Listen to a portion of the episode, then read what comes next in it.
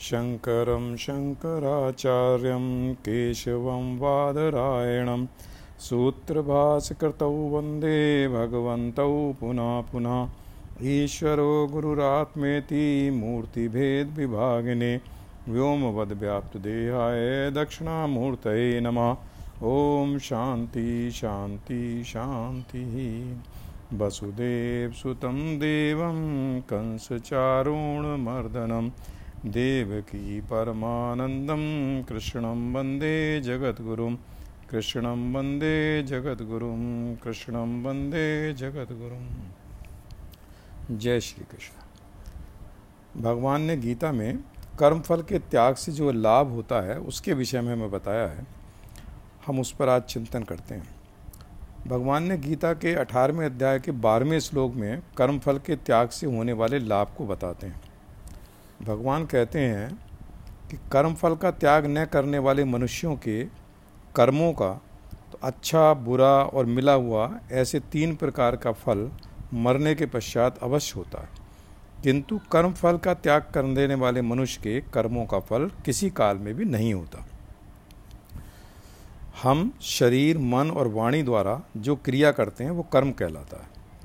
पाँच महाभूतों, आकाश, वायु, अग्नि, जल और पृथ्वी से बना हुआ ये कर्मजन्य, सुख दुखादि भोगों के आयतन को स्थूल शरीर कहते हैं। ये उत्पन्न होता है, बढ़ता है, रूपांतर को प्राप्त होता है, घटता है और नष्ट हो जाता है। ऐसे विकारों से युक्त ये स्थूल शरीर है, ये जन्म से मृत्यु तक परिवर्तनशील है शरीर का संबंध प्रकृति के साथ है जबकि हमारा संबंध ईश्वर के साथ है। हमारा स्वरूप जो आत्मा है परिवर्तन रहित है जबकि प्रकृति सदा परिवर्तनशील है। जब प्रकृति शरीर मन बुद्धि आदि में होने वाली क्रिया को हम अपने में मान लेते हैं अर्थात उनके साथ हम अपना संबंध स्थापित कर लेते हैं तब हम कर्म के साथ बंध जाते हैं और उसका फल भी हमें ही भुगतना पड़ेगा। पाँच ज्ञानेंद्रियाँ, पाँच कर्मेंद्रियाँ, पाँच प्राण मन और बुद्धि ऐसे सत्रह कलाओं से सहित जो रहता है वो सूक्ष्म शरीर है। भगवान ने गीता के तेरहवें अध्याय के बीसवें श्लोक में कहा है कि कार और कर्ण को उत्पन्न करने में हेतु प्रकृति कही जाती है और जीवात्मा सुख दुखों के भोगने में हेतु कहा जाता है। पाँच महाभूत और उनके विषय शब्द स्पर्श रप रस रूप और गंध का नाम कार्य है। और पाँच ज्ञानेन्द्रियाँ, पाँच कर्मेंद्रियाँ और मन, बुद्धि, अहंकार अर्थात अंताकरण, इन तेरह का नाम करण है। अतः कार और उनके करने के साधन सब प्रकृति के अंश हैं। जब हम उनके साथ अपना संबंध रखकर उनसे बंध जाते हैं तो जैसा भगवान ने गीता के तीसरे अध्याय के सत्ताईसवें श्लोक में कहा है कि वास्तव में संपूर्ण कर्म सब प्रकार से प्रकृति के गुणों द्वारा किए जाते हैं। तो भी जिसका अंताकरण अहंकार से मोहित हो रहा है, ऐसा अज्ञानी मैं करता हूँ, ऐसा मानता है। तो फिर वो ये कहता है कि मैं करता हूँ, जो भी कर्म है, वो सब कर्म मैं कर रहा हूँ। तो यदि हम अपने कर्तव्य कर्म भगवान की आज्ञा अनुसार, अर्थात जैसा कि भगवान ने हमें गीता में और अन्य शास्त्रों में कर्म करने की विधि बताई है आसक्ति और फल की इच्छा का त्याग करके करें, उसमें कर्तापन का अभिमान न रखें, पूर्ण निष्काम भाव से दूसरों के हित की दृष्टि रखते हुए करें, तब हम कर्म बंधन से मुक्त हो जाते हैं। तो भगवान ने पाँचवें अध्याय के आठवें और नवें श्लोक में भी कहा है, जो तत्व ज्ञानी है, वो जो ज्ञान योगी है, वो कहता है कि देखता हुआ, सुनता हुआ, स्पर्श करता हुआ, सूंघता हुआ, भोजन करता हुआ, गमन करता हुआ, सोता हुआ, श्वास लेता हुआ, बोलता हुआ, त्यागता हुआ, ग्रहण करता हुआ, तथा आँखों को खोलता और मूंदता हुआ भी सब इंद्रियाँ मतलब पाँचों ज्ञानेंद्रियाँ, पाँचों कर्मेंद्रियाँ, अंताकरण, प्राण, इन सबसे जो जो कार्य हो रहे हैं, ये सब इंद्रियाँ अपने विषयों में ही बरत रही हैं। इस प्रकार समझकर वो ये मानता है कि मैं कुछ भी नहीं करता। सब इंद्रियाँ अपने अपने, पाँचों ज्ञानेंद्रियाँ, पाँचों कर्मेंद्रियाँ, अंताकरण, प्राण, ये सब अपना अपना काम कर रहे हैं। मैं इनसे अलग हूँ। मैं चेतन तत्व हूँ, जबकि ये जड़ तत्व हैं। मैं पुरुष हूँ और ये प्रकृति है। तो इनको अलग अलग मानता है और वो मानता है मैं कुछ नहीं करता। जबकि जो भक्ति योगी है, वो कहता है, सब जो पुरुष, सब कर्मों को परमात्मा में अर्पण करके और आसक्ति को त्याग कर कर्म करता है, वह पुरुष जल से कमल के पत्ते की भांति पाप से लिप्त नहीं होता। तो भक्ति योगी जो है, वो परमात्मा को अर्पण करके सब कर्म करता है। और जो तीसरा कर्म योगी है, वो ममता से रहित होकर केवल इंद्रिय, मन, बुद्धि और शरीर द्वारा आसक्ति को त्याग कर अंतःकरण की शुद्धि के लिए कर्म करते हैं।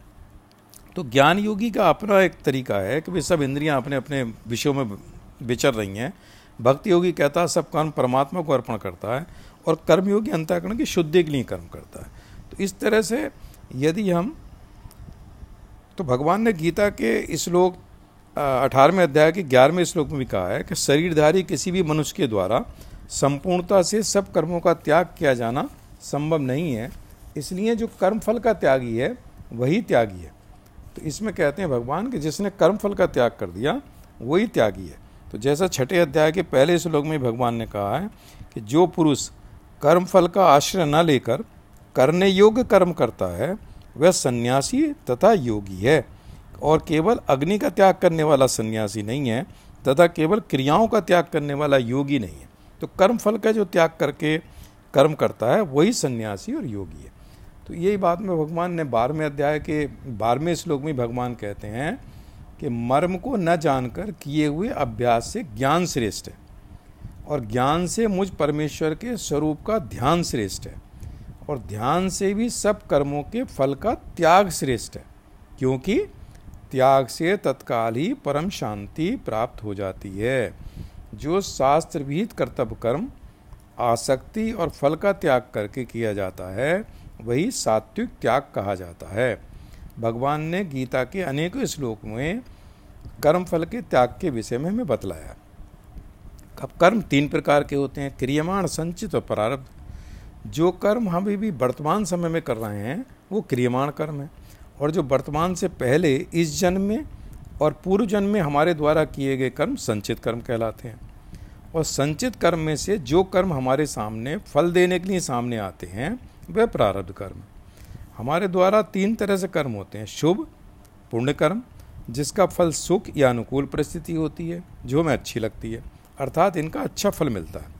दूसरे तरह के बुरे या पाप कर्म, जिनका फल दुख या प्रतिकूल परिस्थिति, जो हमें बुरी लगती है, अर्थात बुरा फल मिलता है। और तीसरे प्रकार के मिश्रित, पुण्य और पाप कर्म, जिनका फल कभी अच्छा और कभी बुरा, अर्थात अनुकूल प्रतिकूल परिस्थिति का आना जाना, जैसा कि मनुष्य जन्म में होता रहता है। हम शुभ कर्म के कारण उच्च लोकों में जाते हैं और अशुभ कर्म के कारण पशु पक्षी योनियों में जाते हैं तथा मिश्रित कर्म के कारण मनुष्य जन्म लेकर सुख दुख प्राप्त करते रहते हैं। अर्थात कोई भी कर्म करने से पहले हम स्वतंत्र हैं। उसे करने के लिए अतः विचारपूर्वक ही कर्म करने चाहिए। ये नहीं जो मन में आया कर लिया।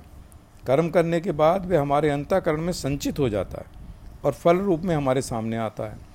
और इन्हीं कर्मों के कारण हमारे संस्कार बनते हैं और स्वभाव बनता है और हमारा जीवन भी वैसा ही बन जाता है। यदि हम अपने कर्म फल की इच्छा न रखते हुए अर्थात फल का त्याग करके करें, अर्थात कामना, आसक्ति, ममता आदि न रखकर भगवान को ही अर्पण करके और भगवान को ही संसार का मालिक मानकर लोक हित की दृष्टि से करें, तब जैसा भगवान ने कहा है, ऐसे मनुष्यों को कर्मों का फल किसी काल में भी नहीं होता, अर्थात वह कर्म बंधन से मुक्त हो जाता है। भगवान ने गीता में शरीर को क्षेत्र अर्थात खेत कहा है। जैसे खेत में हम जो भी बीज डालते हैं, वह समय आने पर वृक्ष बनकर फल देता है। लेकिन हम यदि उस बीज को अग्नि में भून लें और खेत में डालें, तब वह न तो वृक्ष बनेगा और न फल देगा। इसी प्रकार हम यदि अपने कर्म ज्ञान के साथ करें, जैसा कि शास्त्रों में भगवान ने कहा है, तब हमारे कर्म भी ज्ञान की अग्नि में भस्म होकर कोई अच्छा बुरा या मिश्रित फल किसी भी काल में नहीं देते और हम कर्म करते हुए कर्म बंधन से मुक्त होकर, इस जन्म मृत्यु के आवागमन से मुक्त होकर परम पद की प्राप्ति कर लेंगे। ये केवल मनुष्य जन्म में भी ज्ञान द्वारा संभव है, बाकी सभी तो केवल भोग योनियाँ हैं। अतः हमें भी सचेत हो जाना चाहिए, जो समय हमारे जीवन का व्यतीत हो गया है, वह तो अब वापस नहीं आ सकता। लेकिन अभी भी जो बचा है, उसका तो हम आज से ही सदुपयोग करके अपना उद्धार कर सकते हैं, ताकि हमारा मनुष्य जन्म लेना सफल हो सके। जय श्री कृष्ण, जय श्री कृष्ण। ओम पूर्णमद पूर्णमिदम पूर्णात् पूर्णमुदच्यते, पूर्णस्य पूर्णमादाय पूर्णमेवावशिष्यते। ओम शांति शांति शांति। सर्वे भवन्तु सुखिना, सर्वे सन्तु निरामया।